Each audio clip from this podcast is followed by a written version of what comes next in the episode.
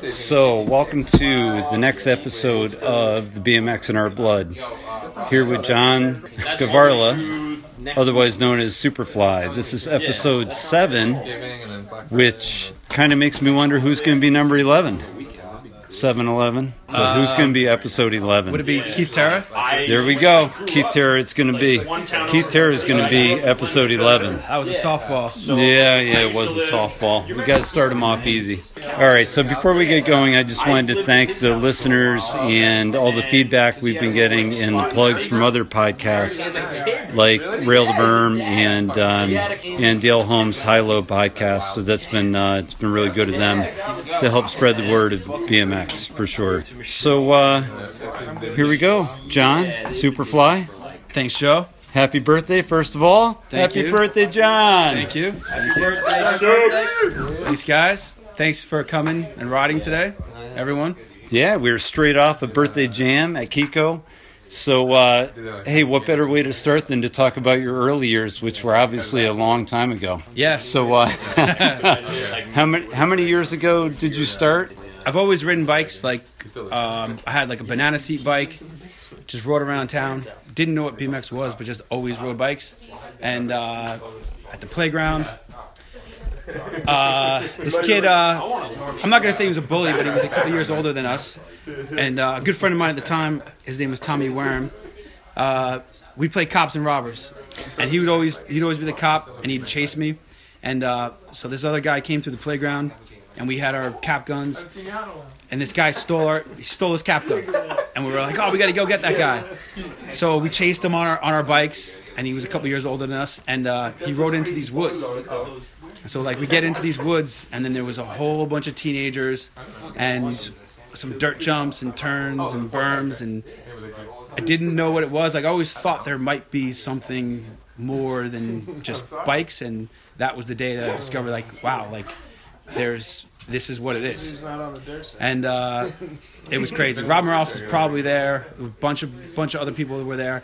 I was probably like ten or eleven, and these kids were like fifteen or sixteen. And I mean, if we look back at it right now, these jumps were nothing. But when you're that small, they were they were pretty big.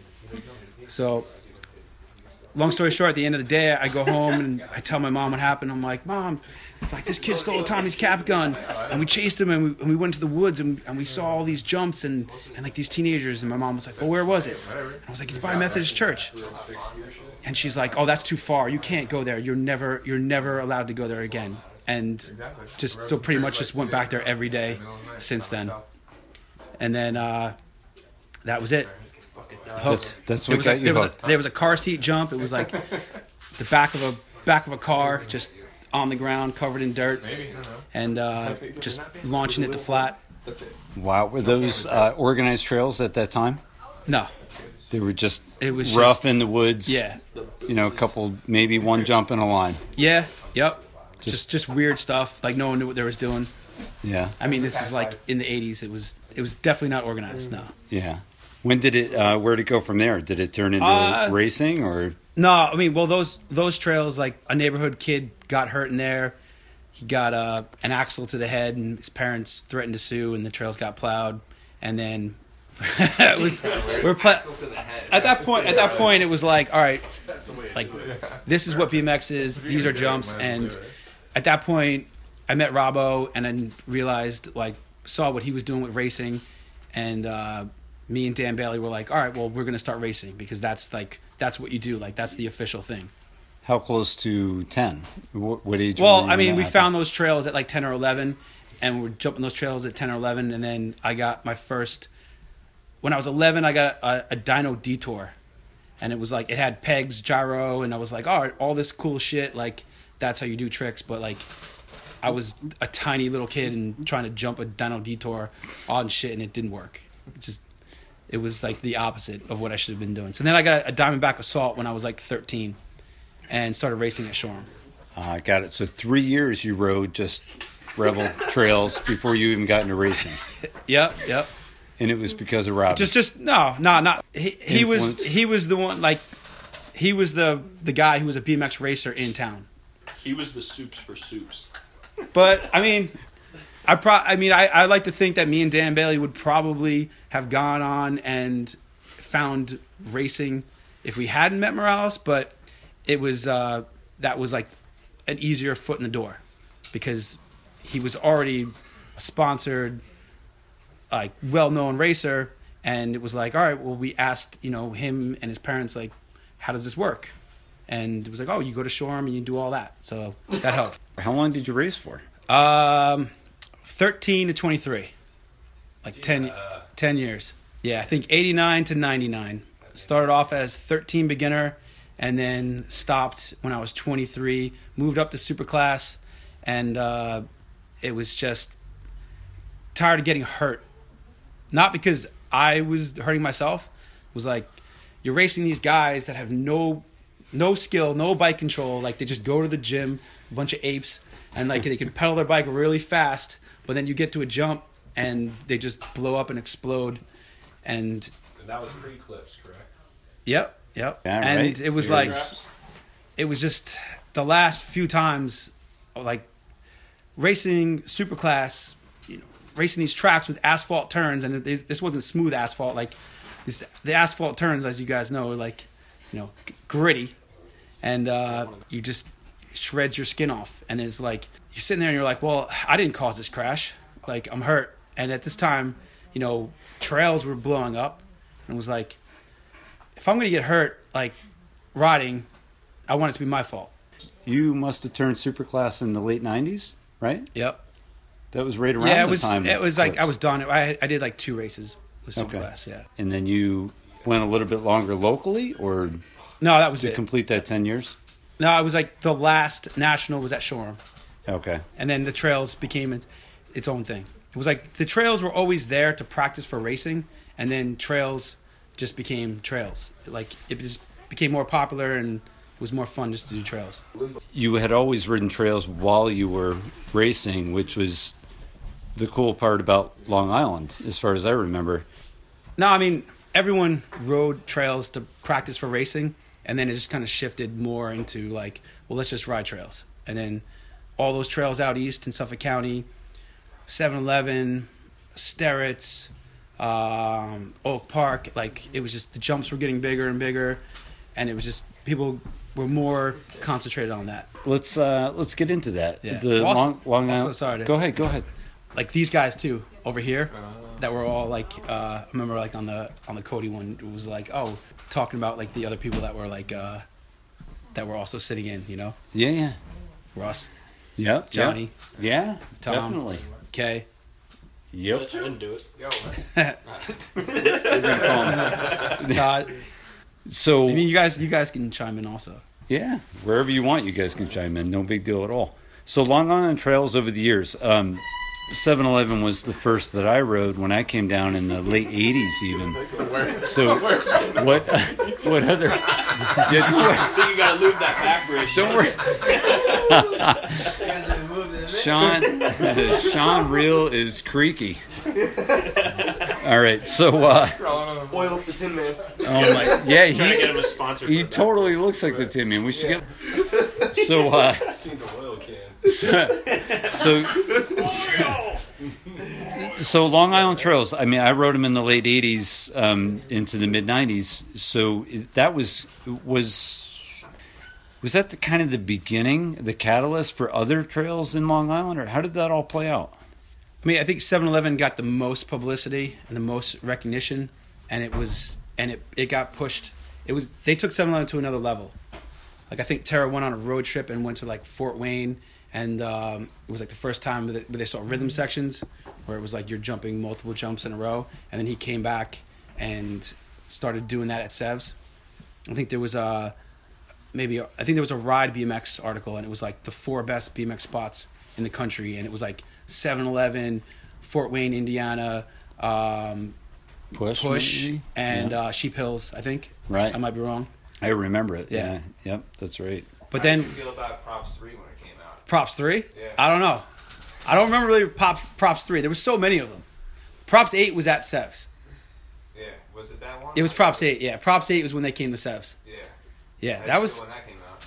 I mean, it was pretty awesome. I mean, that was like, it was weird. Like, you know, all the stuff with media pretty much went through Morales, and it was like, oh, you know, like uh, everyone be ready because like MTV is coming or Props is coming, and uh, so like let's get the trails running. Like, yeah, they'll be down there at three. I'm like, all right, cool, and like go there, get the trails running and everything, and then uh, you know, show up at like two thirty, and the the crew would be like packing up and stuff, and like they filmed Robbo, and we'd be like, wait, what? like so. you're burnt.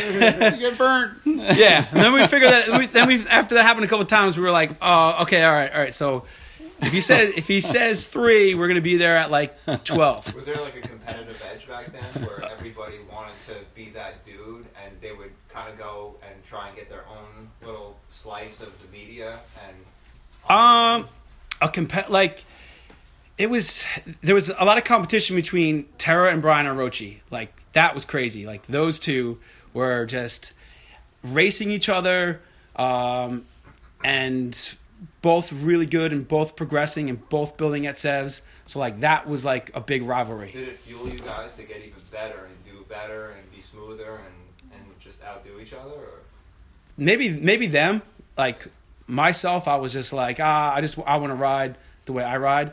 But the, the sevs guys were like they were super competitive and not only with it, with each other with other trails. Like if they went on a trip and they went somewhere and they saw a section they came back and they were like oh shit they have this section with you know a 30 foot step up. Like all right well we're gonna make a 35 foot step up and like and and sevs was on flat ground also too Right. Oh, that yeah. Yeah. Sevs. but like that's you had yeah. the pedal. It says. yeah How, how many jumps were at Sevs in its heyday? I mean, there was the 20 pack, so that's easy 20. Yeah. And then I don't know if you did the math, maybe 100.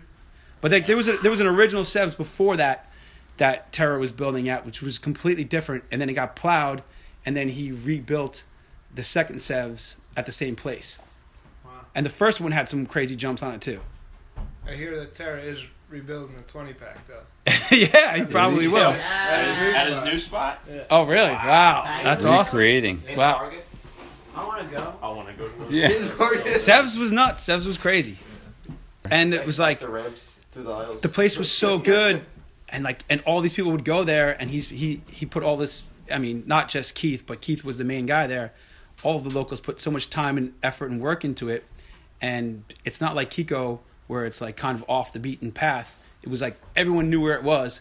So like you put all this time and work into this place and then like you got like these little kids coming in there and everyone just riding your stuff and they got super salty and like super pissed.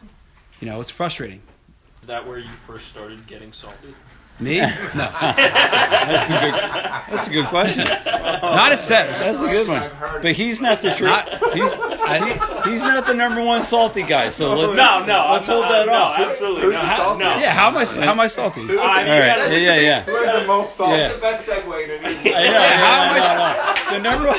the How am I salty? All right, let's jump ahead, and then we're gonna gotta- go. you gotta let's spin get right. We're gonna jump ahead, but then I promise we're gonna go back. Let's just clarify who's the number one salty dude on Long Island.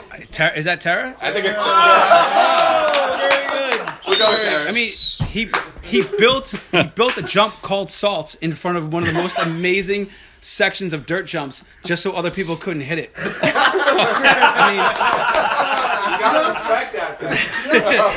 Mean, like. I don't know. You gotta respect the saltiness of that. Yeah, yeah, yeah. That jump was hard. That jump was hard. That's like salt. Yeah. That's like salt flats. That's like that's as salty as you can get. All right, well, let's. All right, I promise we go back. So let's. Uh, a, a lot of these guys here may not have heard a lot of the places we're going to talk about, but what were the other big places in Long Island? I know I went to a few, and you know them very well. What were the other big ones back then that were really influential in in riding progression? I mean, in the very beginning, there was a place called Clinton, and that was like right before my time. Uh, Rob Mick, Rob Michelini from Port Jeff uh, Bike Doctor, he was like the main guy there, and um, that there was a BMX magazine in BMX Action. Spike Jonze went there and shot photos of those guys riding that place. So that's pretty epic. And then when that place got plowed, uh, Clinton too was Genovese and those were the first trails that I went to. And Rob Mick was also like the main guy there, and like Ronnie Gasker rode there, and a bunch of guys that raced, and it was like it was like trails, but like a racetrack and a racetrack, like a U.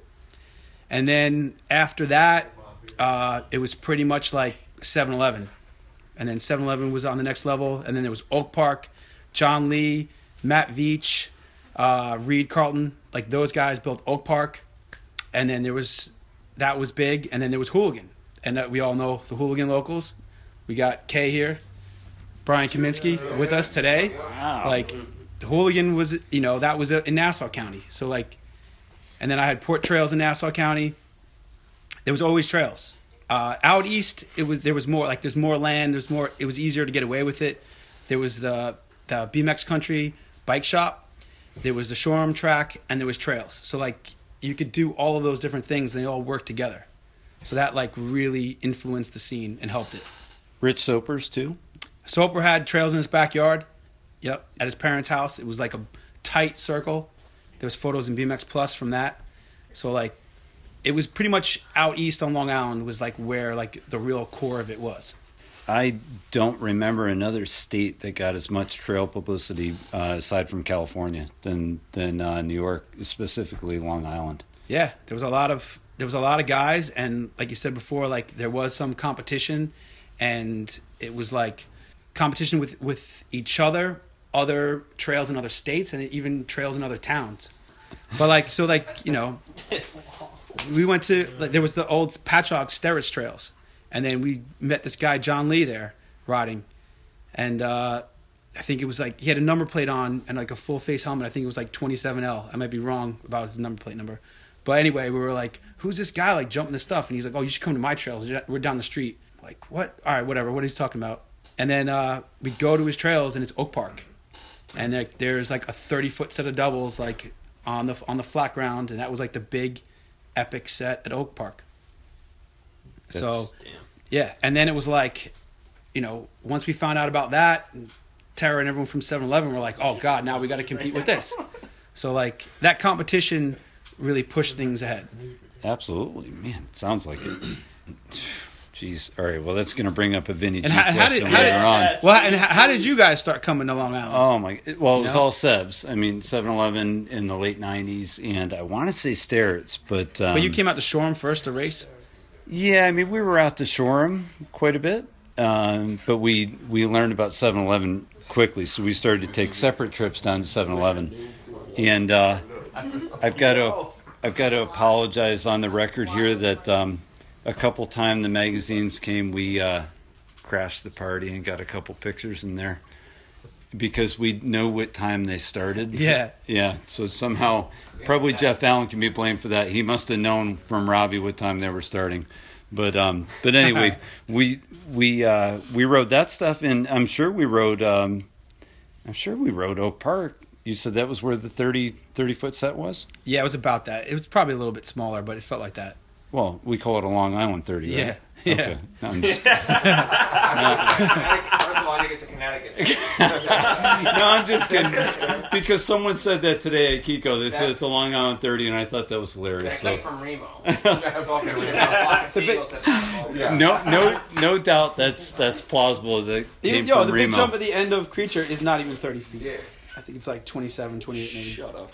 Gonna read the Yeah, you're landing Well- 30 though. You're landing at flat Okay. Yeah, yeah, you're landing 30. You're giving so creature is uh, creature is the the long set at the end. Yep. All right. Twenty-nine point seven. So, okay. we we we round up, especially in Connecticut. We round up.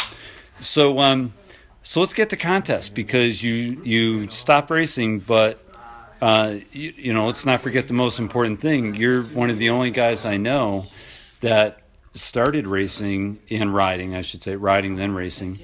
Um, uh, we're talking 30 years ago now 29 30 years ago Yeah, I mean 10 or 11, so it would be 31, 32. 31, 32 years ago. So you're one of the only guys I know that has ridden straight through to today, which is huge, and Hell yeah. everyone in this room should absolutely give you a round of applause for that. Especially, Thanks. So uh, that's that's a long time to hang with it straight. You know, I, I I wish I did. You know, it's I give you a lot of credit. So um so anyhow, so contest. When did that start to come into play? Because the picture I posted for this interview on Instagram was from the South Street Seaport uh, contest. So were there other contests before that? And and also, of course, talk about South Street Seaport. Uh, yeah, contests were, were never like a big thing. I mean, that photo was from the South Street Seaport. Uh, at that time, I guess once Long Island got known for all this, uh, there was the the Panasonic Core that came through the city, and um, they wanted to make jumps at South Street Seaport, and uh, they got in touch with Enos from base, and he told them get in touch with Superfly and the guys from Long Island. They'll help you out build the jumps. So we got hired to build the jumps, and uh, it wasn't like a very good gig. We kind of got screwed with what we got paid and how we got treated, but uh, it was cool. You know, So that was to, to, it was cool because it was because it was It's so sincere. Yeah, yeah. well, it was it was cool because when was the last time you saw like dirt jumps in the middle in the middle of New York City? yeah. I mean that with that, like that with like part is the Brooklyn. amazing. With the, all right, that that was cool. That was cool. Yeah, that part's amazing. and like it went on for a couple years, and then uh, I guess they weren't making the money that they wanted to, or whatever, and then they moved it to to Long Island, the parking lot at Jones Beach, and uh, wow, I didn't know that. yeah. So there was more than one year of this South. Of I think there was two. I think there was two or three at South Street Seaport, and then Panasonic. and then there was and then there was one at uh, at Jones Beach. Yep. really. Yeah. Okay. I mean, it was Wow. it was cool that like at the time, all of the the top pro dirt jumpers, Corey Nastazio, Stephen Murray, like all those guys were coming out and riding. Like that was cool. Wow, that's awesome. I thought Yeah. that was. but Just there a was but there was uh, I mean, if I if I rode in those three contests and I might have rode in like one or two dirt jumping contests at the Christmas Classic. Like that might have been it. Like I Oh, don't yeah. think I don't think there was more than like five dirt jumping contests. those Hey, were John. those were fun What and did funny. you think about back in the day where you would actually be building the dirt jumps and then being in the contest to actually jump the dirt jumps that you built? Like, there's definitely a like a, a different thing ways uh, that wa- ways of things. Yeah, that was cool. That was that was awesome. Did you like, like, that aspect? Yeah, that was awesome. That was awesome because, I mean, I think I think in the uh, the South Street Seaport ones, I entered as amateur because it was like you know these guys were, you know, Corey Nastazio, Stephen Murray, and it's like I'm going to do a couple tabletops and some turndowns, and uh, but that was awesome and like you know they came there and they they knew that you know that we were building the jumps. So those guys were so stoked and it was like you know we were all on the same team like we are all on the same level just hanging out with bros. But like that felt good Did to be feel like there was more of a connection between the riders and the people like uh, contributing to it, and it was more seemed more of like a yeah i mean family. that that part was cool that part was cool like it was like uh, when they had those jumps at south street seaport it was like you know all the riders from long island came out like all the trail riders the dirt jumpers and it was all it was all one thing like we definitely didn't feel it felt excluded good to represent like Yeah. where you were from. Oh, yeah. actually do good and, and show these people that hey, we gotta have some talent. yeah Didn't you win the high air contest? uh Or no came close? yeah i think i, I got You got second like second or something. yeah i got second Yeah. yeah So that's awesome. yeah Being from New York and you're at the epicenter. Of Yeah, that was right yeah, now. it was awesome. I, I got a picture of me doing a tabletop with the Brooklyn Bridge in the background, so doesn't get better any better than that, right? Yeah, how cool is that? Yeah. That's awesome. So, uh, give me a little, a little um, kind of glimpse at, at what went on in your history with traveling around, because you had mentioned that you moved to a couple different places to visit, you know, semi long term. Uh, I mean, in, 10, in 2010, uh, I got the opportunity to go to South Africa, and that was pretty awesome. And that goes back to uh, the South Street Seaport. And I think, I think it was the first contest there in 2000.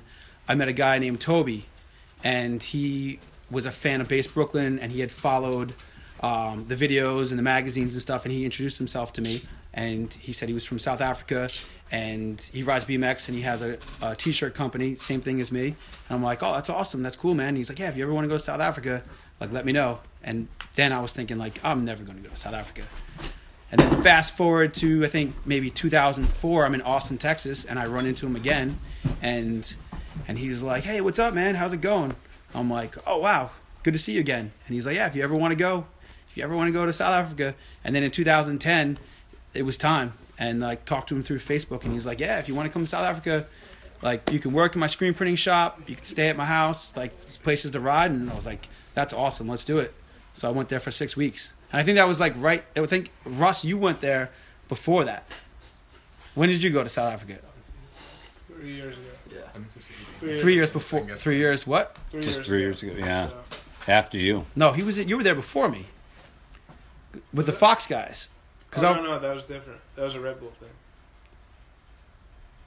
That was like famous, three, you know what that was three years ago. three years ago. What? I think it was three years ago. You weren't there before me? I don't think so. No. Oh. I went after you. Oh. No, never mind. Never mind. Because you were telling me about it. Oh. All right. Sorry. I thought you went before me. Yeah. So like that was. The, Soup, just be. All right. yeah. You were the first. Yeah. Paulie's going there in like two weeks. Yeah, absolutely. I heard about that. That's awesome. And and you know what's what's what's rad is uh, uh, Danny's been there, Danny Bailey, and uh, Jay Lonergan's been there a couple times, right? Danny ride his Yep. bike there? yeah. Yeah. Rode yeah. right across the Atlantic. Yeah. In like th- in three days. I- i- Is that connected? I mean, not to not mean, to yeah. get too far off subject, but those guys I think and their I think I think they were going anyway, but when I found out they were going, I was like, you have to talk to Toby. okay. And then they connected with Toby, and then when they got there, he's like he's like the grandfather of BMX in South Africa. got it. Yep. So he so he was he knew who they were and totally took care of them. So it. he's the man. That's awesome. So Paulie will probably see Toby there. Yep. Okay. Yep. I think they've already connected on Instagram and Tinder. Okay. wow. Wow, that just I, I thought you said it and then I realized you really did say it. Snuck it in. But uh but yeah, that was a that was a good sneak attack on that one. That was um all right, so uh so Austin, where does that come into play with your with your history? Uh, Austin is like Drunk. I mean as Party days. probably like half the people in this room know, it's like uh, Northeast winters suck. Like you can't ride your bike. It's terrible. There's nothing going on. And uh, What are you trying to say? in the early in, in the early 2000s, that was like the all of our escape. Right. You know, we have a good friend Paul Eibler who was going to college there at the time, and um, BMX rider. He actually built East Side Trails. First, he built the Sunday side with with Sunday, Jason Sunday, and um, Those still there, right? uh, no, No. the jumps are there, but they're not running. Okay. So what happened there is him and Sunday started this spot. It was mostly Paul, but Paul being from New York and Sunday being from Texas, everyone knew who Sunday was. No one really knew who Paul was. Sunday got all the credit, and it was called Sunday's Trails, and that was like on the smaller side. And then Paul had enough of that and was like, "This, I'm going to go across the creek, and I'm going to be on the east side of it, and uh, I'm going to build east side." So Paul pretty much built east side, the trails that like uh, Nutter, Clint, and Maddie all have right now. Like that's what Paul built. Oh really? Yeah. So they're riding what Paul built. Yep. Well, the Back- framework, the framework, Right, that, right, ma- right, that, right. that main line, Same spot though. that main line. Paul Paul built that main line. So he was our friend that was down there, and uh, one of the most generous guys ever. Was like, yeah, come on, guys, like, come on down. It's like, you know, I'm going to school, and it was like, little did you know, like, there's gonna be like 14 like BMX dudes like living, living like in his closet, his spare room, like anywhere Right. and it was just like that's we ran it like that for I think like two full winters. Like that was the the escape from New York Yeah. because, like I said, these New York winters you're not riding your bike. Fortunately, we have some indoor, but even that's far away, so that's that's tough. But um, still on the topic of trails, let's get into Kiko. When did um, when did Kiko start, and was it you that started it primarily? I almost always have had trails. Like there's there's got there has to be somewhere where you know you can ride. Like I had before port like a little circle track in Glen Cove, and um, after that place didn't run anymore, found out that there was a place called uh, I forget what it was called. It was like Vinny G's Trails. It was like and it was you know it became port. And Vinny G was like this crazy old school racer, like completely out of his mind, nuts, great guy. So we went to his trails, and you know, they just went all over the place. Like the lips were forwards, backwards, berms, but we needed a place to ride. So then I started building there, and then At to- Vinny's place. yeah. All right. And then just, you know, try to make some sense out of it and some structure and being like, all right, the jumps should go this one way. You know, Yeah, I'm going I love Vinny. Yeah, they were. Yeah, they went. They went both ways. Like you could jump Oh. everything fr- like frontwards and had backwards. Three that went back up, but that was Yeah. like the So Port exception. was like from the mid 90s, maybe like 94, 95 until like 2000. And then Port got plowed. And then there was a couple years where I tried to start to build other trails in other places, but it just didn't work out. It wasn't really good. I, rem- I remembered as a kid the woods in Seacliff that were close to my house, and that's what is Keyko. And I never thought about building in there because the hill was very steep It was like there's no we were everything was flat before that. Hooligan was on flat ground, 7-Eleven, Oak Park, everything was on flat ground. But then at that time we had started to travel to Push and to uh, and to Posh and the trails in Pennsylvania and we realized like oh if you use the hill you don't have to pedal. And like that's like yeah, that's like yeah, yeah it's like Uh, like the whole yeah. doesn't all have to be like Oak Park. No, yeah, like yeah, Oak Park. It was yeah, you had to you had to pedal. So then realized like oh well maybe I could figure out how to make the jumps on the hill. So like went in there in 2002 and started to and started to build some jumps in there. And then it was a motocross spot before that. So like the motocross guys came in and then they they, they roosted up everything and they were like, yeah, you guys, this is the motocross spot. You guys aren't building BMX jumps. Then they, they faded away and they, they moved on and, and they weren't back there. So then I went back again in 2004 and that was the, the first season. And we started building some jumps where the creature line is in 2004. So that'll be 15 years this spring. So what's the uh, what's the biggest challenge of of Keyko? I mean, are you is this kind of a, a spot that's on the down low? It's is it semi invite only? No, it's it's it's both. It's both. It's like Find a kid with the weird shoes. Yeah. Well, I No, did. it's- I it's- did. I did combine two questions. Sorry, the challenges. Well, and- it's and- like- all the salt. it's it's like the it's the most known about secret spot because like there's a there's a there's a train that drives right by it like 20 times a day. So when the leaves are down, like you can completely see where it is. Hey John, Yeah. how do you feel about say in the uh, early 2000s versus everybody trying to keep trails secretive? So kind of touching on what you just said, to now in social media, everybody knows where something is and they're trying to promote their trail spot. How do you feel about Well, at certain points, like you want to keep your trails secret because you want to keep them existing. Like, you know, so you start kicking people out if it's uh, if you think that they're going to be a problem. Like, uh, when Dig ran an article, they did a little interview, and I said like I'd rather be the asshole with amazing trails than the nice guy that, that used to have trails. That's that's pretty much how how you have to do it, you know. And at, there's certain times where it's like, who are the people that are coming there? Are they going to contribute, or are they going to like blow the spot up? Or Fake trails legal. So like that's that's what you have to figure out. And I feel like Dry guys. people Dry are just guys. in it to get social media. that thing doesn't really matter. Some people are just like the OG getting social media guy. likes, or are they? Are they Yeah, well back then back then you know the social media aspect of trails is new. It's a new thing. So it's uh, if you're gonna show up to someone's spot and start taking photos and trying to get likes, like you should have permission by the whose trails it is. Because back in the day, if you whipped out a camera and you took a picture, Yeah, well, back that was a big problem with with Posh. With Posh, Not allowed. you know, there was five guys digging and fifty guys showing up, Right. and every time someone took a video of the place and put it out, that brought another fifty people there. Like- And like there was a there was a, a sign up at Posh for a long time that said no video cameras. like this could fly back in the day. Yeah, yeah, absolutely. Nowadays, if someone whips out something for a Yeah. a- I mean, luckily now Posh and Caddy are all legal, and that's and that's and now like you know they have an easier section like a pump track built into it, and that's and that's great. do you still but back then- in your back if you see someone with a camera.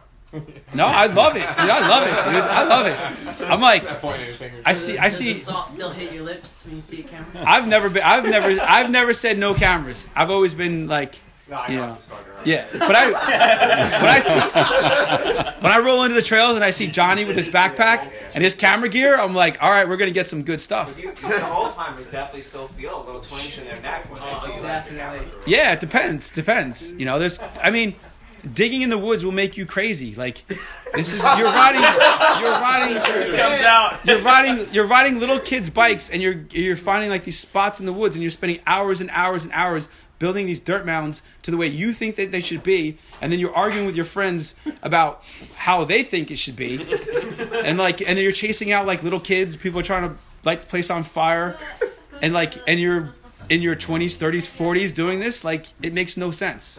Like, that's how things get crazy. How many heated arguments have been over the years between rail trail riders over the steepness or shout? Or Yeah, yeah, we're fighting. Like, Has that brought families down? I mean, I- maybe. I'm, just, I'm being serious. Yeah. Gro- so we're talking about grown men arguing over piles of dirt and the angles that they're stacked at. Yeah.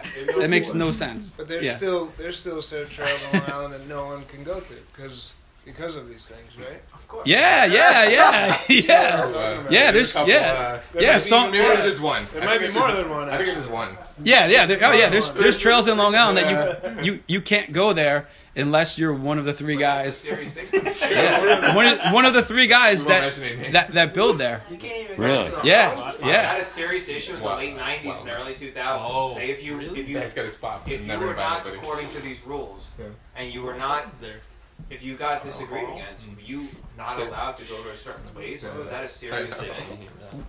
How serious was the matter? Back th- back then the trail builders trail riders like everything was I, I guess when you're younger you know you know you're more passionate about things maybe not more passionate but like but you're more defensive about things and you're trying to protect it more and so it, it's easier to like you know to come to a head about some stuff but now i think i feel like we've all been doing this for a long time we've all built our trails you know everyone's welcome at everyone else's trails. It's like it's way more relaxed.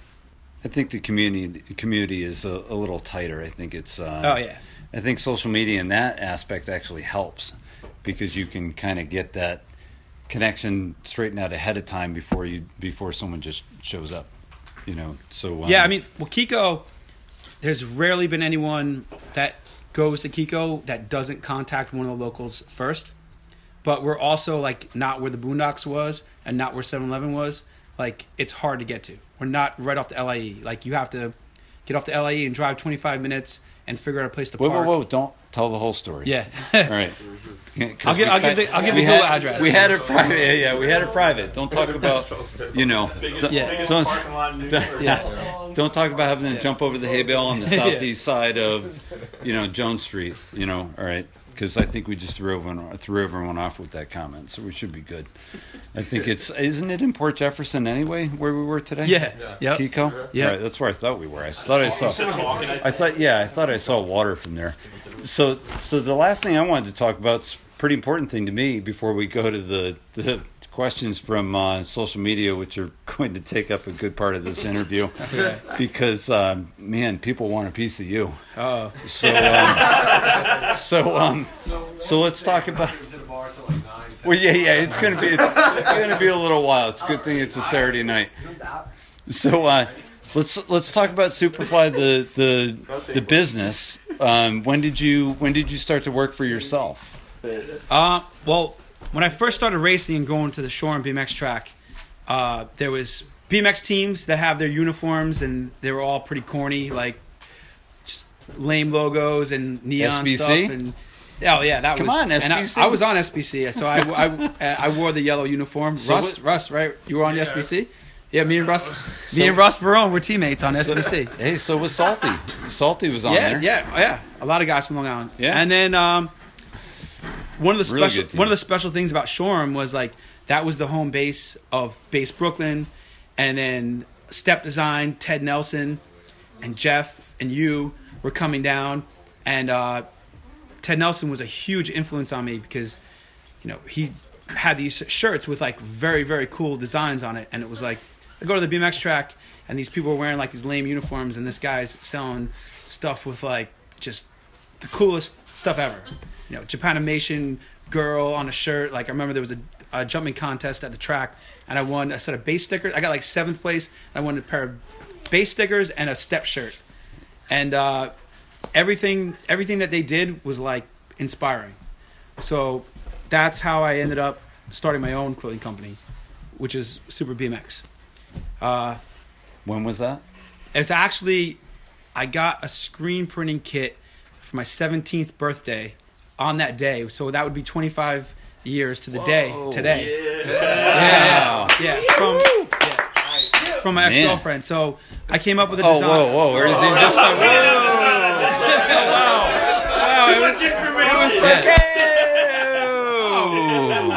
Damn, that went south fast. All right, anyway, All right, yeah, so- so you got it from your grandmother. Yeah. Yeah. So my grandma, so my grandma gave me the screen Yep. printing kit. So your grandma, you, she's and your uh, grandma. I had, you know, my nickname was Superfly already at the time, so I made a, a logo that said Super on it, and I went to the BMX track at Racing Day, and um, I had like 20 shirts, and then I ended up selling them. They all sold out. I'd go to the flea market and I'd buy like the ir- irregular shirts, like three for ten dollars, in my parents' kitchen with the screen, printing it, making a mess. Like mom's yelling at me, but then sold them all at the track, and it was like successful. And I'm like, all right, I got to make more. I got to make more. And then I re- I I kind of knew Rob, the other Rob from base. Uh, so that was like Enos's partner at the time. I saw him in the parking lot, and I was like, "Hey, look, I made I made these T-shirts. You know, like I like Base. Like I you know I look up to. That's awesome." And he was like, "Oh, you should." You should come to our shop and just make your shirts at our shop, and maybe maybe make our shirts because we don't know what we're doing. So you could probably figure this all out. Like go go go talk to Enos.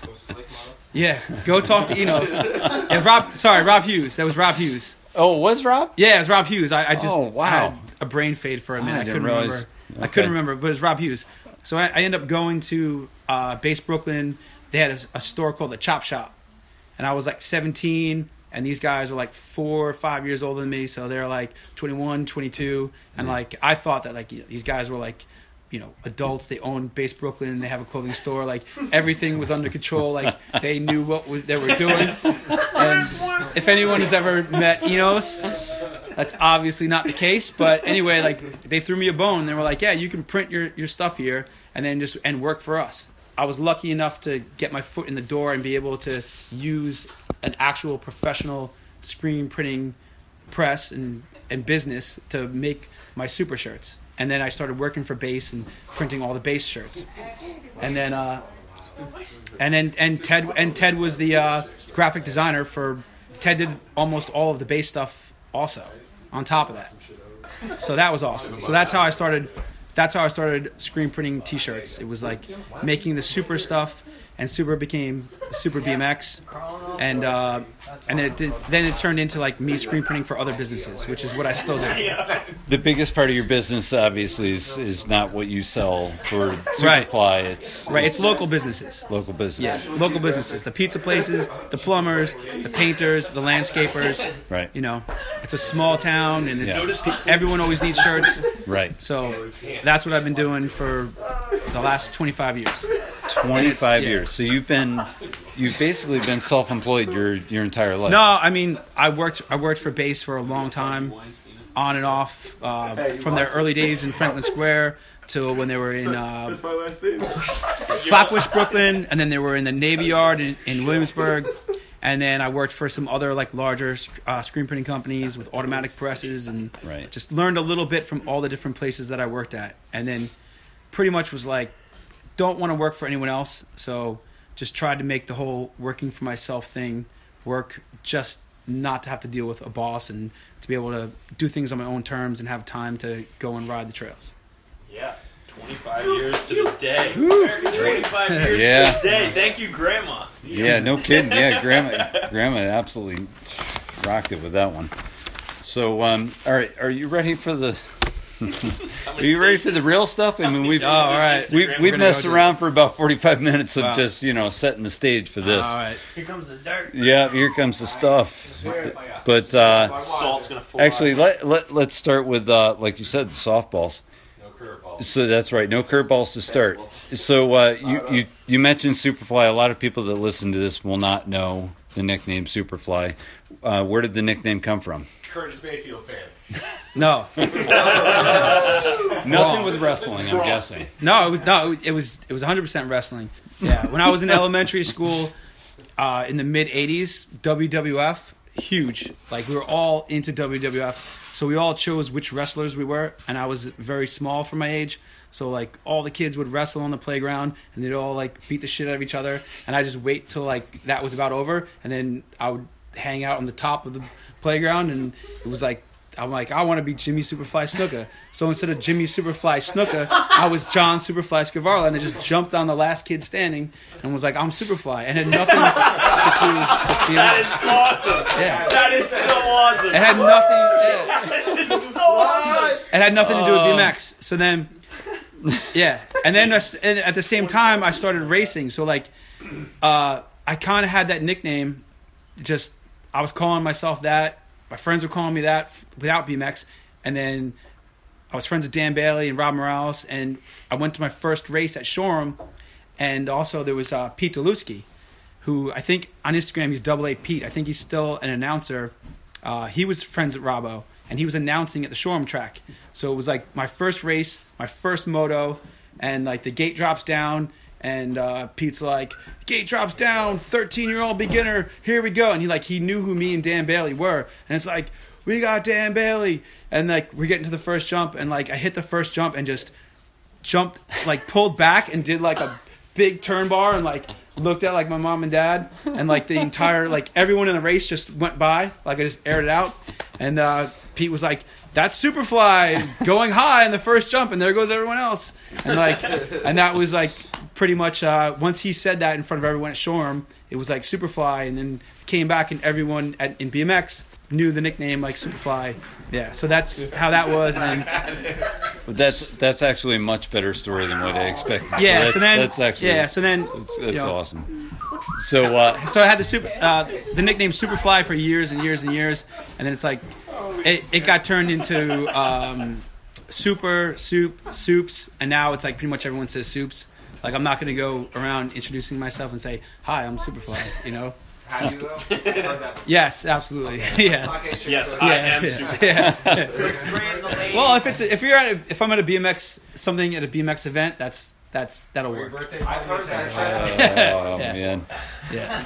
All right. Well, the, these we're gonna have to go a little quick because um, because they're they could get pretty involved. So the next question get- up try is from quick- from the. answers. Yeah, it's all right. Right. Don't worry about it. I'm not worried about it. Is anyone here worried about it? I'm, I'm not worried about it. Let's keep this going. So Keep rolling, baby. so Robbie Morales responded instantly when I said I was interviewing you, and Uh-oh. said uh, no. He actually came up with a, a question that's that's uh, it's a really good one. What has kept you motivated all these years, uh, maintaining the trail scene on Long Island? So he's he's pretty much saying that you're you're keeping it going, and I think that's pretty accurate. So what's what's the answer to that question? I mean, I start. I start. I started. I started building Keyko. It's still there. Like some somebody has to do it. Like Barlow's not doing it.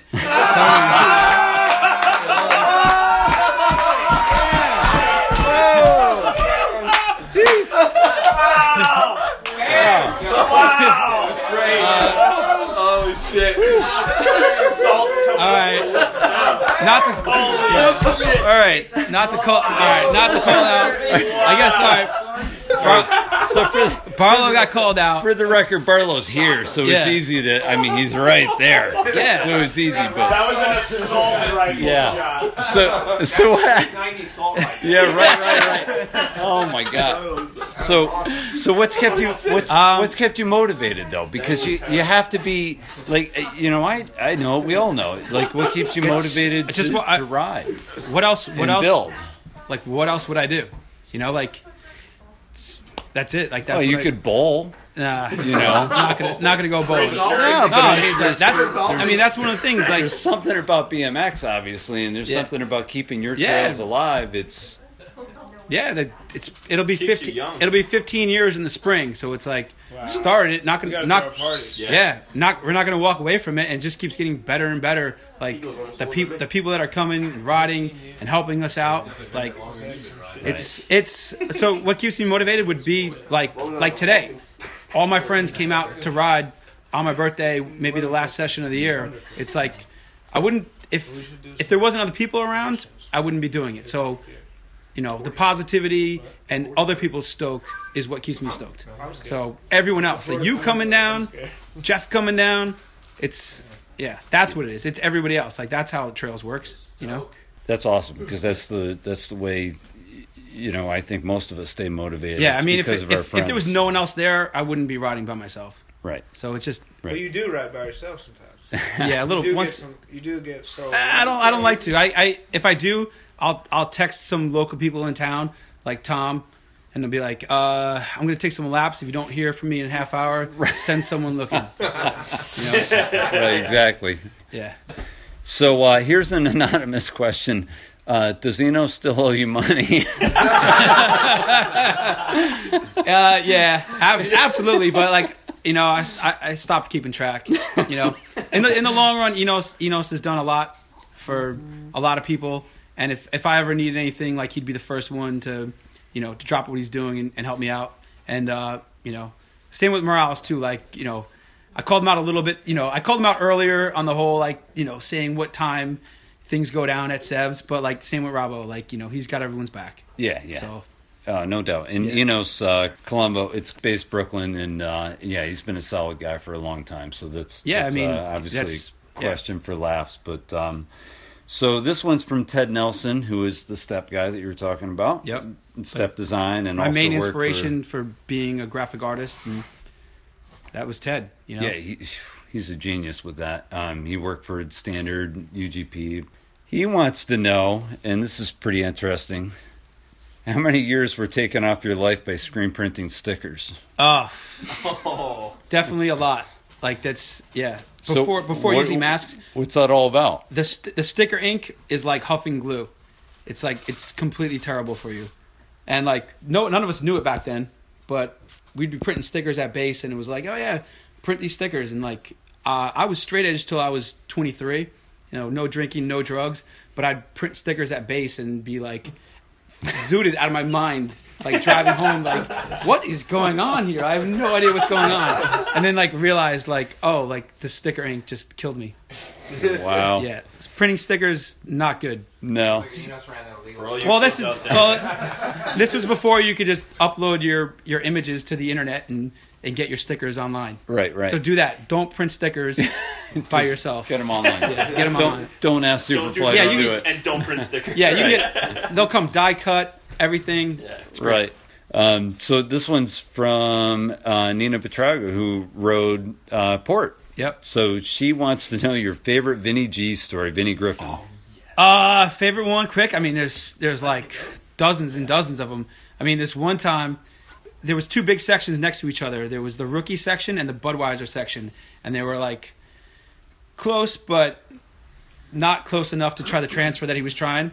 And it was like just a spine jump transfer over to the left, and he just got killed, and he ended up landing on a pile of like pickaxes, rakes, shovels, like on his back, like in the middle of a like in the middle of, of two sets. And we were like, oh my god! Like I think Darren was there, DB. We were like, this guy's dead. Like he just landed on a bunch of like rusty metal. And we were like, like Vin, Vin, you all right? And like he would get really defensive when you would ask him if he's okay, if he crashed. And he popped up and he's like, he's like, I've been shot, I've been stabbed. He's like, a couple shovels ain't gonna hurt me. And we're like, all right, fair enough. That's that's the ghost. I mean, that's that's one. And then there's also other times where like he broke his bike and then he went home and he took his like his son's bike. He broke that bike. And then he came back on a beach cruiser and like 360 to set of doubles uh, on a beach cruiser. So that would be like, so that would, I mean, that's a, I could go on and on, but that's there's two quick ones. Wow, that, that- that's good. All right, another one from Nina, who is also known as Nina Burrito, Burrito on Instagram, who's is just rad. She's just a rad, Yeah, you- rad chick. You'll probably you'll probably have a podcast with her. Oh, soon. no doubt. All we're right. gonna we're gonna do that one in uh, January, February. But she's awesome. But uh, she also wants to know So we're your. doing an Austin trip. Yeah, you're right. So right now. Yeah, it's a, all right. Yeah, yeah, yeah. That's a, that's a good reason to go. go to Austin. That's- yeah, we could do it there too. If if we're there at the same time, me and Russell sit in. That's it. We can That's ask her. it. Que- we can ask her questions. Oh, Might be at the absolutely. We'll have lots of questions for her. So uh, she she also wants to know your favorite Danny Bailey story or Oh, Danny man. Billy moment. She said moment, but it could be story. I don't know. That's a tough one. That's his. I don't know. Dan Bailey. Dan Bailey is a legend. He's his own unique person. Oh, no doubt. Four. Oh, Dan Bailey's story. I don't know. I can't. I- The one that's really, cra- he- the one that's really crazy. I don't know. I can't tell. There's so crazy when I I can think of at Hooligan that I can't talk about right now. Kay's Kay's just shaking.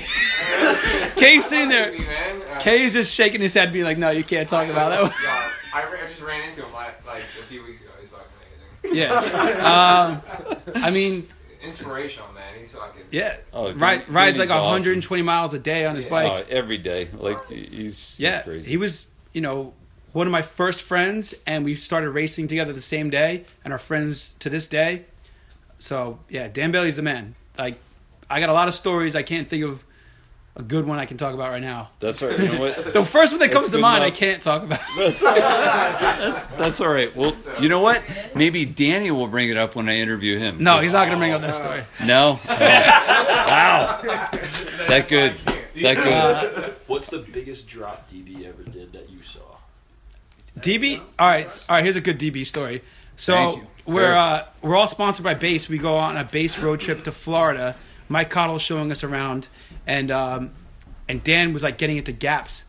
So we're at this hotel, and he decides like he's gonna climb up the roof of the hotel and gap off the roof of the hotel, and uh, and he did it. Like he just got up there, gapped into the parking lot, and the hotel manager came out and saw that and like lost his shit and came out and was like screaming and yelling. And Dan Dan landed the gap and then rode away and left.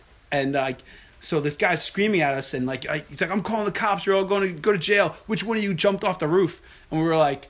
None of us said we did it, and none of us were ratting him out. And he was like, "All right, well then you're all going to jail." And then Glenn uh, Milligan was like, "I did it, I did it," and like, and he took the blame. And then the guy, like, the guy, the cops came. The guy yelled at him, and then they were like, "All right, just leave, get the fuck out of here." And then we saw Dan like a, a block or two later, and he was like, "I, I did the gap. It's fucking awesome." And we were like, "Yeah, dude. Like, we almost all got arrested for your gap." Hey, John. Yeah. You just said Glenn. How did you handle your fame after Neighborhood Superheroes? Uh, I don't know. I don't. I don't think I had much fame. I mean, I'm well, I know that video. I think he did. Well, back well back then when you were film like when we were filming those videos, it's not like like we film now where it's like you think of what you want to do and you might have a list of tricks and sections and combos that you want to do. It was just like, well, I'm riding and the guy has the camera and you look at the footage later and you splice it all together. So I think there's a, a clip of me in Neighborhood Superheroes like doing a feeble grind to like a little no footer off of like a grind box and that made it in the, in there and I'm like that's that's not what I do and I was just fucking around. Well, But it was a, a time in the late '90s where a lot of the trail riders were trying to bridge into street riding or ramp riding. yeah, And Long Island was actually um, ground zero for a lot of those dudes that had a lot of skill with trail riding, just like Brian Arochi. And yeah, those guys made the, the transition. Like Terra and Irochi put pegs on and, you went to and could do everything. instead of ramp riding. I didn't really ride so much street, But in, in But- the video, you but- did, but, yeah. actually like but every people think back then-. Everyone rode everything. It was like if you could ride something, you rode it. Like we never thought of our, ourselves as. I mean, now I'm gonna say I'm a trail rider. Back then, it was like I'm a BMX But You're rider. right. You're doing feeble grinds with comp threes on. Yeah, yeah. It made no sense. I mean, back then, Awesome. That's fucking rad. That's yeah. what everybody remembers about that time. Yeah, and like, and you never, and you never raced. You rode street, but like, but we were friends because we both rode BMX, even But though it was like, different it was disciplines. like a melting pot for Yeah. everybody back then. Oh, yeah. Yeah, and that video part, if you talk to someone in Middle America in the late '90s and they seen sup- neighborhood superheroes, they would say, "Well, I looked at John's part, and that was awesome because I only thought of that guy as a trail rider, and I see this guy like feeble grinding stuff."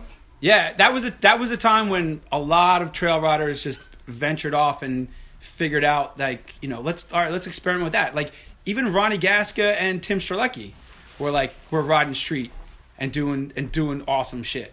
And like and those were like those are hardcore racers. Did you ever think that because like um, even though the age of these um, trails, these really epic trails were done, um, and these people had nowhere to go because they got plowed, they started venturing into a different aspect of their life they never would have gotten to because of, of that happened. Yeah, it was like one door one door closes, another one opens. Like that's Yeah. that's pretty much how that happened. But yeah, you're totally right on that.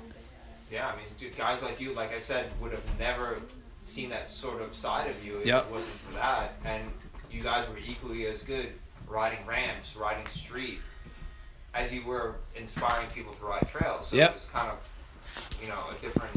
Uh, And that and that's how all our worlds like collided too, you know. Exactly. And then you guys you did the you guys did, you did the opposite. You came from the street and then worked into the This trails. ain't about me. This is about you right now. Yeah. That's true. All right, let's get back to uh, another one from this one's from Isaac McRae, Ground Chuck. Yeah. Well, right there. Yeah. Ground Chuck. He's the, Um, Ground Chuck's the man. That's right. So he his first first of it uh, the first part of it's a, a really a, a comment and observation. Long Island produced some of the fastest, smoothest, and stylish trail riders and racers. What were the contributing factors in that? We'll start with that because he's got two other questions. Uh, it was the trails and the track. Like Shoreham BMX track was one of the best tracks in the entire country, and Keith Mulligan's parents, uh, Bruce and Betty, like broke their backs to make that place that way. So, they, like all the credit goes to them, and all of the good racers and everyone was very competitive with each other, and it was like just you go to, to Shoreham and you were riding this track that had awesome jumps, like jumps that were just as good as the trails. So to get through that track and to win races, like you had to know how to do jumps, and that's you know transferred. It goes back and forth between the track and the trails. So between you know all of the awesome trails that were out east and the track, that's that's what that was. Look at those doubles before the finish line. Yeah, yeah, like you you Something. race yeah, you race this entire track and then you're like and you're like you might be in first, you might be in second, you might be in third, Yeah. and then like and you had to jump like you're dead tired. The finish line is like 200 feet away, and they give this gnarly set of doubles in front of you. Right Yeah. before the line. Yeah, and if the guy in first and second like you know wussed out and they hit the brakes, and you were in third, and you're like I'm going to hit it, then you won that race. Yep. Coastal sold a lot of forks at that track. Yeah. Winning For oh yeah, that there's, that, there's no that question. set that set took a lot of people out. Oh, no Yeah. doubt. Um, so his his other question was, who were the best teen experts in the '90s? The best teen experts at racing. yeah, at racing? like 50. He specifically said 15 and 16 year olds in the '90s, but um, I think you could probably expand on. Uh, hands down, Ronnie Gasket and Tim Strzelecki were, when they were racing in their class, like 15, 16 experts, those guys were insane. Like, those guys were the best. They they were so good. Timmy Timmy won world championship. And and Ronnie's class I think was a little bit harder, but like those guys were a big inspiration to all of us that were racing because of how insanely hard it was and like how good they were and how fast they were. Like I think at one point like when Ron when Ronnie was like 17 18x, he was probably as fast as double A pro. Yep. So like tho- those for for racing wise, Ronnie and Timmy and they also had a competitive streak with each other. Like they only had one or two months during the year where they were in the, in the same age group. But yeah, it was pretty much those two. Definitely. And the last question from uh, Ground Chuck is, "Are you faster than Tara?" Nah, Tara was fast, man. Tara was fast, but like he had a head start. Like he started racing when he was like eight, Yeah. and uh, Little legs. yeah, yeah. And I Russ talking shit. Are you are you faster than Tara? No. Tara was Tara. Tara was definitely No, Tara was good. Tara was definitely fast. Do you Tara think was that good. Russ is faster than Tara? Now, yes, absolutely. Russ is I'm Russ is fast. overall. Russ is fast as shit now. I seen him at Shoreham like a couple months ago, and I To was the bar or to the? Oh. All right, we better move on. All right. All right. So uh, Grady, Grady Corbett, he wants to know. Here we go. I wish he, I wish he was here for this one. Yeah. So, who who is the real whammo? He wants to know. He's the Grady is the real whammo. Damn. All right, so So now this is a this is a line at Keyko, right? Yeah, there's a line. There's a line at Keyko called Whammo, and um, Craig Becerro uh, rides for S and M, uh, lives locally, in Locust Valley, like a, a street guy. Um, he rode a Keyko for a couple years, and uh, Grady would be in there, and you know we we be talking about something, and all of a sudden we hear Whammo, like Grady voice, and then uh, I guess Craig like Craig picked that up and. Uh, there was a, there was a video or one of one of Craig's friends picked it up, and uh, one of his friends uh, punched this kid in the face and was like whammo, and then Craig and then Craig came out with a video called whammo, and like all of his productions were whammo whammo whammo, and then there's like a signature bike, but that was Grady. Like Grady's signature trademark uh, saying is is whammo, and Oh, we named that section after after that years before any of this uh, Craig stuff happened, but Craig's cool too. It's a, the other part of his the other part of his question is pints with the creature or witch doctor. Um, they're both kooks. The witch doctor's probably dead. The creature is still alive. Both lines at Keyko, right? Yeah. So those lines are named after like these two kooks that would hang out in those woods before we built Keyko. Um, creature's a little special. He like went in the back and just started digging a hole to China. It's probably still there. Like there's just this big hole by the golf course, and he builds like these custom bikes with all kinds of like flashing lights and wears like a vest. Like I'm sure you guys have seen him around town. And the witch doctor was just like this sketchy ass dude, like who looked like a witch doctor, red bandana, and like I went in there back in the day and like he like lit the woods on fire, and uh, you know cops were coming, fire department was coming. We're like, we got to get out of here, and he was like, yeah, just this crazy dude out of his mind. So we named all the jumps and lines after like, uh, Wackos in the woods. yeah, wackos in the woods. Oh, Grady, great. Grady included. Oh, wow. Well, Whammo's the only one that's not like that. All right, so here, here's one from from Tim D. Element friend. All right, I'm not sure if that's the Instagram name, maybe. But um, what happened to sh- what happened to shit pants? Who cares? All right, got it. All right, well, uh, so anyway, Timmy, uh, Timmy Strelicki, he had a question for you. Nice. I don't usually listen to podcasts, but when I do, what do you? I'm sorry, what do you listen to? Um, uh, Joe, Joe Rogan podcast. yeah. your podcast. Uh, that's pretty much it. You know, when I'm working, I can kill a, a nice three hours listening to Joe Rogan, and then uh, and I've been listening to all yours. You know, Cool. the Thank Cody, you. the Cody one was awesome. Yeah, that one went well. Yeah. That's that's going to be very similar to this. I don't know. I was hoping to live be up to it, but I don't know if that's gonna. Oh, I, I think you will, especially with this crowd here. There's no question. So, so yeah. So, uh, Tom DeStefano. oh, Um, he's it yeah. There you go. right here. But is, Tom hey, this is a, this is a, this is a quick one. Bud or Mike's Mike's Hard Lemonade. Um, Buds now. Back in the day when I first started drinking, definitely Mike's Hard Lemonades. If it's a hot summer day, I'll still have a Did you couple ever of drink those. Zima? No, How many, how many, how many Mike's Hard Lemonades could you drink? now or then. Then, I don't know. Twelve pack, how many can you drink now? two. I mean, there's yeah, there's too much Some sugar. high sugar, yeah. Jeez.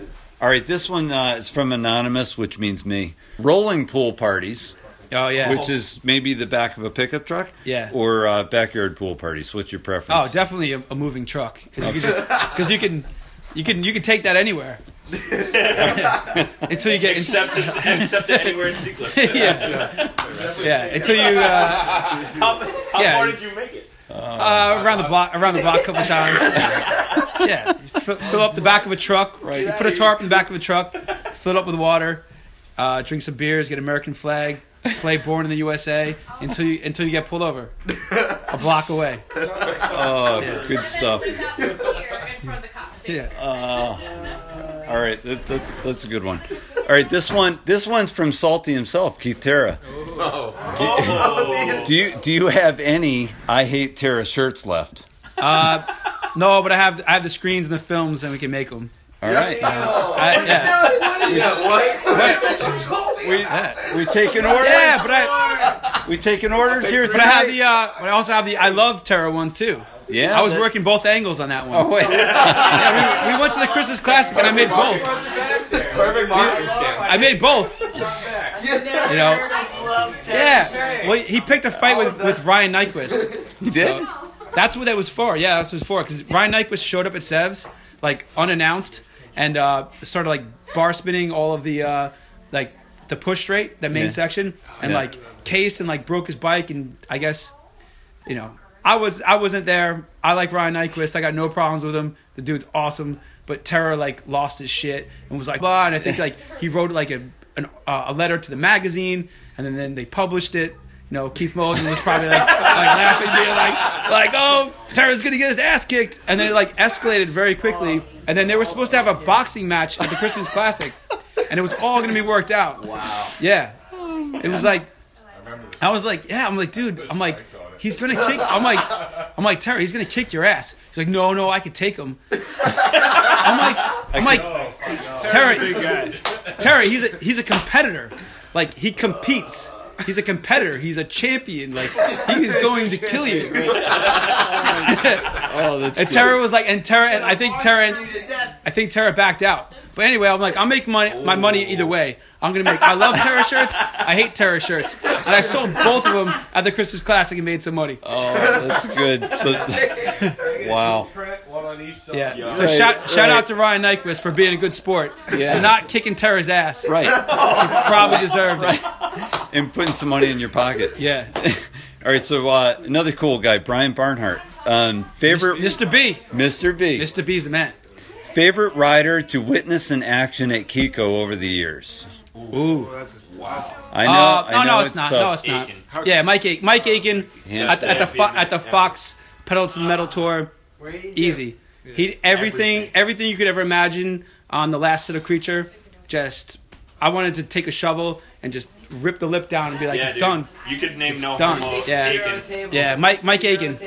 And that's the longer of the sides, the longer of the, The two big sets? jump at the end of creature. He Right. did every 360 Right out of the berm. variation. He did. He did a 360 X up can can tire grab. There's It was yeah, insane. definitely Mike Aiken, and then there's you know everything. you know There's honorable honorable mentions. Uh, Corey Nastazio, anytime he comes, Right. like he's always killing it. Hucker. Uh, Hucker, yeah, Scotty Cranmer. yep, Scotty Same Cranmer, tour. Scotty Scotty Cranmer. Scotty Road Keyko. And then what Yeah, do you he do? did- killed it. He Yeah. did a double tail whip on the fourth set of creature before he did like his Before he first lap. it. Before he yeah before he straight jumped it. And then what did we do the night after the after the session? Uh, we we had a keg party back at my at my studio. And what'd you make Robbo do? Oh, Oh no no that was that was at that was that at was uh, a hooligan. that was at Hooligan. Oh, That was No, yeah got that was We got Aiken to funnel. Oh, yeah? do funnel. Yeah. yeah. Oh man. Yeah, yeah. There's a there's a there's a All of them. Joe There- Rich funneled and it Ruben- here. Ruben- Corey there might be a, yeah there might be a photo uh, of Robbo attempting to do a, a funnel somewhere and like and beer going That everywhere. hooligan. But we're not gonna blow up his spot. Oh that- man. We'll keep that one in the vault. Oh. Yeah, No, you don't. All right. I so said there might be a photo. yeah, that's right. Here's the next one from Sin Squatch. I don't know who that is, but when I can, when when can I pick up the new super pad sets? I've never made pad sets, so I don't know when there's when there's gonna be new ones. So. Well, apparently this guy wants it. He wants he wants super fly pad sets. Jason Barlow's not in the room, so we'll ask this question now. When and where was your first one foot table? Um, I don't know. Maybe maybe port. I started I started getting them at port. Um, I feel like if I can do one footed tables good, it's because um, I ride I guess goofy foot like left foot forward. So when I go to do a tabletop, my back foot ends up doing like a quarter or a half crank backwards, and you can Yeah. use it as a as a lever kind of to like lift the back end, and then you just kick your other leg out and try to put the bars down. So you're saying you're better than Vic Murphy? Uh, It's equivalent. It's the same. No, it's man. the same The same table. table. It is the Oh table. many No, people no, no. I personally like yours better. Thank, uh, yo, Vic, Vic Murphy and Tim Judge.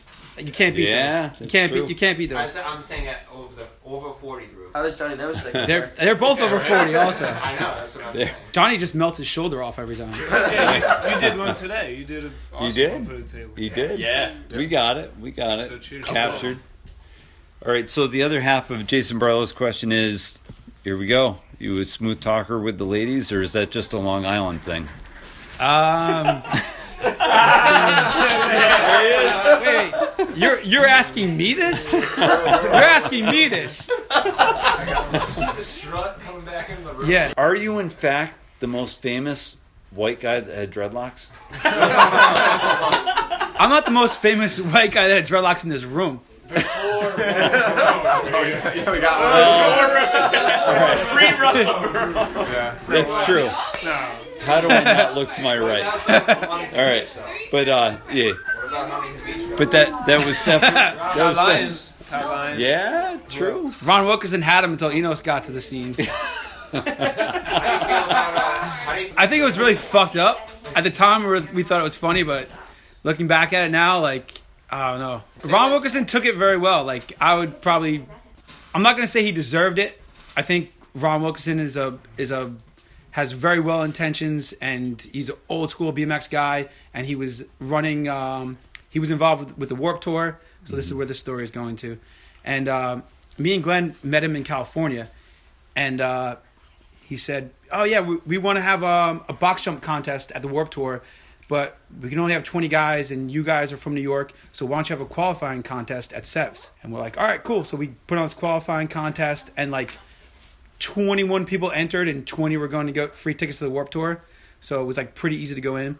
And then um, you know our friend at the time, Rich Coleman, ended up um, winning at the at the Warped Tour, and the whole thing was like it was promised like the winner got to go to the the last stop of the Warped Tour for like a finals competition, and he got fucked over. So like never you know never got flown to California.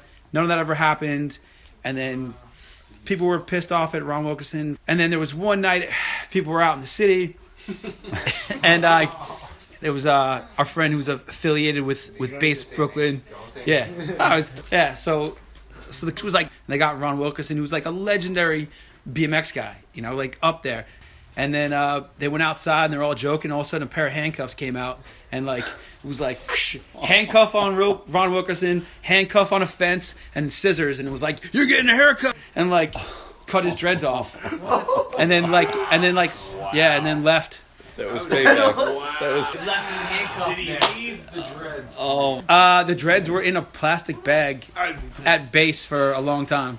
really? Yeah. See you in the next one. And then someone like they sent someone's girlfriend back with the key to like unlock them. And at that time, it was like, oh, it's funny, like Base is crazy. But looking back at it, we're like, ah, man. Like, I mean, Did you, did like did you watch the Shady Bunch? You know what? We're going to segue Brian into Brian's question. Thank God it was never. So around. Bri- Brian's Brian's question was, uh, this is a tough one. What is the what was the golden age of riding, including all eras? Um, I mean, it, it all changes. Like today was one of the best days I ever had on my bike.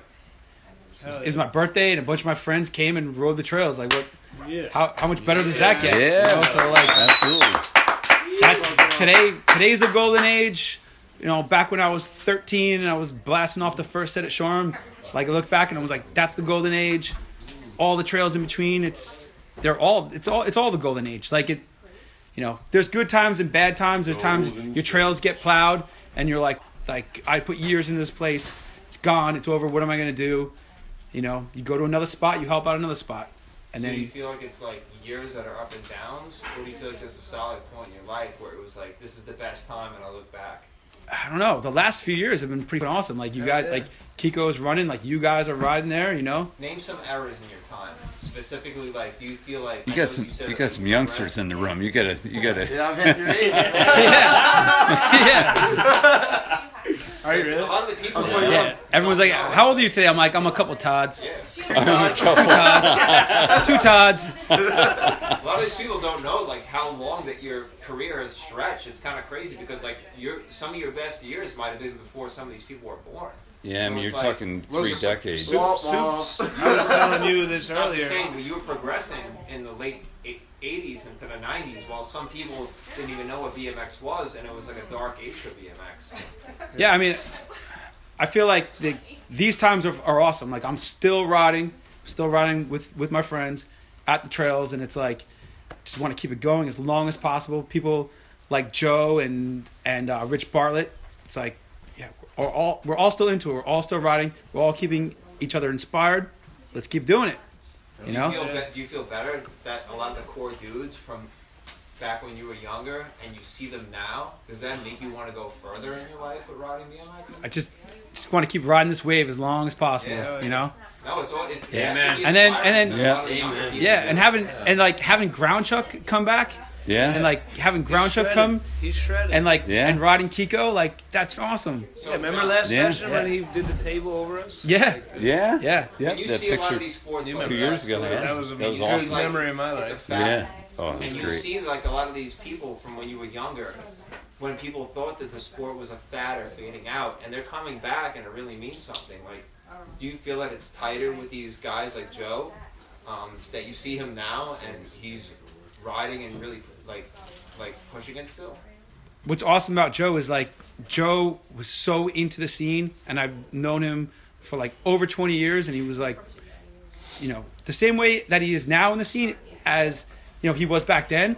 But what I what I love and respect about him is like he took time off and was like, I'm gonna put all that energy and just and raise my kids, and then you know you know your kids can take care of themselves now. And Joe's like, oh, like the one of the first dealings that I had with you, like when you came back, was to raise money for John Lee. It was like you, you know, it's so awesome that you're so selfless and you're doing this these podcasts and you just want to like you know go to the trails and give people the recognition.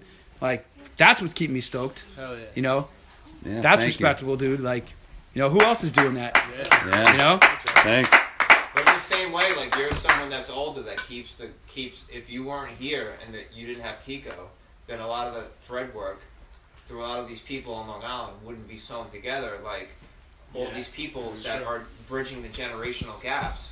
Like you're you're a big vendor of that. Like you're here. You're a bridging humongous influence for Long Island Riders. I didn't- like. I can. I can right now. Yeah, I I, didn't- can say personally that if it wasn't for Dan Bailey and John Skvarla, I don't know if I would have continued to ride. But seeing you guys riding all over Seacliff and like parts of Long Island, like I'd see Dan Bailey doing a sit down wheelie all the way down Glen Cove Avenue. It was like this guy is awesome. And then I remember the first time I saw you was at Continental Trails. You had your headphones on, your freaking dreadlocks going, and you Yeah, were cranking tables headphones. at Continental Trails. I was like, who the hell is this guy? Like, I want to be like this guy. And yeah, I mean, Thanks, Tom. Huge Yeah. That's awesome. And hu- me and my brother, we would not still be riding BMX if it. Pro- Thanks. For those moments, that was like when I start when I started big Keyko, moment for me. I didn't think it was gonna last a season, and now in the spring it's gonna be 15 years, and I probably would not live here still if the trails had gotten plowed, you know, 14 years ago. So it's like it, it- Yeah, it's, you're being buried at Keyko, He's bro. in. Yeah. it's very hard to walk away from that. We're You know, a big Right. 15 year. Right. Skvarla yeah, 2020. yeah. So That's like the, the trails have has ke- have kept me here. Our friends riding them like every year. It's getting bigger and better. Mm-hmm. You know, besides like posh, besides posh, like what trail like what trails have been around in their current form for 15 years. Right. You know, it's that's not an easy thing. And for No. and, And for we're- a Long Island spot, Yeah, no less. and we're very There's lucky. been a lot of I mean, big Long Island Panamoka was spots, there for a while. Yeah. Yeah. but it stood the test Yeah. of time. We just got very lucky. So let's let's finish it on. Uh, Yeah. Actually, this kind of kind of works into you know some important sessions. I won't say best sessions because we you know I'm sure you've had so many good sessions, but um, a session that you really that really got you hyped up Stand because you were with you know just people that you admired so much and um, There's definitely two of them. Uh, when the Fox team came, the pedal to the metal uh, Fox tour came through Keyko. Who was there that day? Dude, that was the Brian- best day of Ruben- BMX Brian Foster, life. and I didn't even. Ruben, to? Keyko. Yeah, Scott, Aiken. Scotty Cranmer, Mike, Mike Chase, Aiken, Chase was there. Heath Pinter, Chase and Joe, Chase and Joe Rich were hurt, but like, Chase- but like the pretty much like Wow. The 12 best BMX riders, Yeah, Corey Foster. Corey Bohan, like the 12 best BMX riders in the world Yeah. came to my trails and rode and like and we all rode together and I, and I'd met like half of them before. I know Brian Foster since I was a little kid through Morales and uh but I'm on the roll in and we drop in and I'm like going through the creature line and I realize that like you know Brian Foster, Scotty Cranmer, Ruben are in front of me and like all these other dudes are behind me and I just went through the line I'm like crazy. And that was 2008. And then and then more re- and then more recently uh Crandall like who doesn't love Crandall? Crandall Crandall calls up Matt Hoffman and is like, "Hey, um, I'm building a quarter pipe out of garbage in the in the back of a warehouse in Virginia. Why don't you come and hang out?" And Matt Hoffman's like, "Okay." Like that's how much respect Crandall gets, you know. And then so we went down there, and there was that event, and the next day we rode uh, Crandall's trails, and I did a train at Crandall's trails, but I don't want to leave anyone out here. But it was like Crandall, John Lee, Van Homan, Rob Delecki, Rich Bartlett, Chris Stoffer, the the Callahan kids. Callahan. Oh hell Yeah. yeah, yeah. Like I'm gonna train through this. I'm like, this is nuts. And Matt Hoffman is chilling there, like watching us all. Got mul- multiple that's- generations. That's what. Yeah. Like, how does that happen? Like, that's BMX. You know. yeah, that's amazing. Those two sessions were the two that that stand out. Legends. No, I think we covered everything from uh, What bar are we going smooth talking to Where's the you know Where's the food at? Yeah. John, Actually, I what's your want to favorite say. bar to go to here? what's that? What I do you want to got? say thanks to What's your Seuss. favorite bar? Here. He brought me on my first street session, my first real street session. I think I think Daryl Naw too, right? You and Daryl Naw. We you, went, Livona, Reed, and he brought me to. New York City. First street session, first Yo. real street session, because I always Yeah. rode I like can messed relate to around. that. That was a crazy day. But I watched Soups do a feeble grind on a ledge, and it made sparks. And I Yes. never, I never seen Yo. that before. I was hooked on street when I seen that, and that was like, Wow. so thank you for that. Yeah. Nice. Thanks. Yeah. Nice. No problem. That I was Awesome. I was scared that night and like it was the first time that like like we went to the I think city. I was like 12. I was so young. yeah. Yeah, you and Daryl were definitely both shook. Like, oh my god, what's gonna happen here? Like, we're just like the No, street we had- rides in New we York had- City were fucking crazy. But that was when it was different. Like Yeah. we rode around, and you guys were throwing garbage at everything. You know, you're picking up garbage, and Opening throwing it up.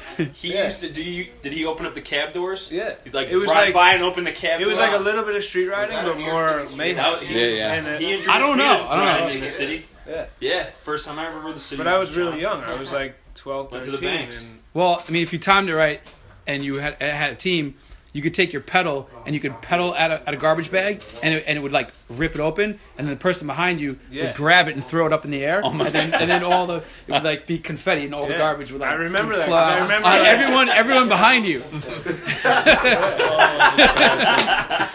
But the, Oh. the feeble grind with the sparks, that's something that's in my memory. And, you know what I mean? Like, I remember that got me hooked. And I think I put pegs on, like, right after. Sick, man. Because I wanted to make sparks. That's awesome. Like, I didn't know what grind I wanted to do, but Right. I wanted to make sparks. That's awesome. Nice.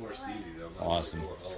Well, thank you for doing it. This has been hilarious. It's been informative. It's been everything I hope for. And most importantly, happy birthday. Thanks, Joe. This is the best. I'm Thank you. I'm honored that you asked me Happy to do birthday, this. Soup. Yeah. It's awesome. Anytime. Mad respect to you, Joe.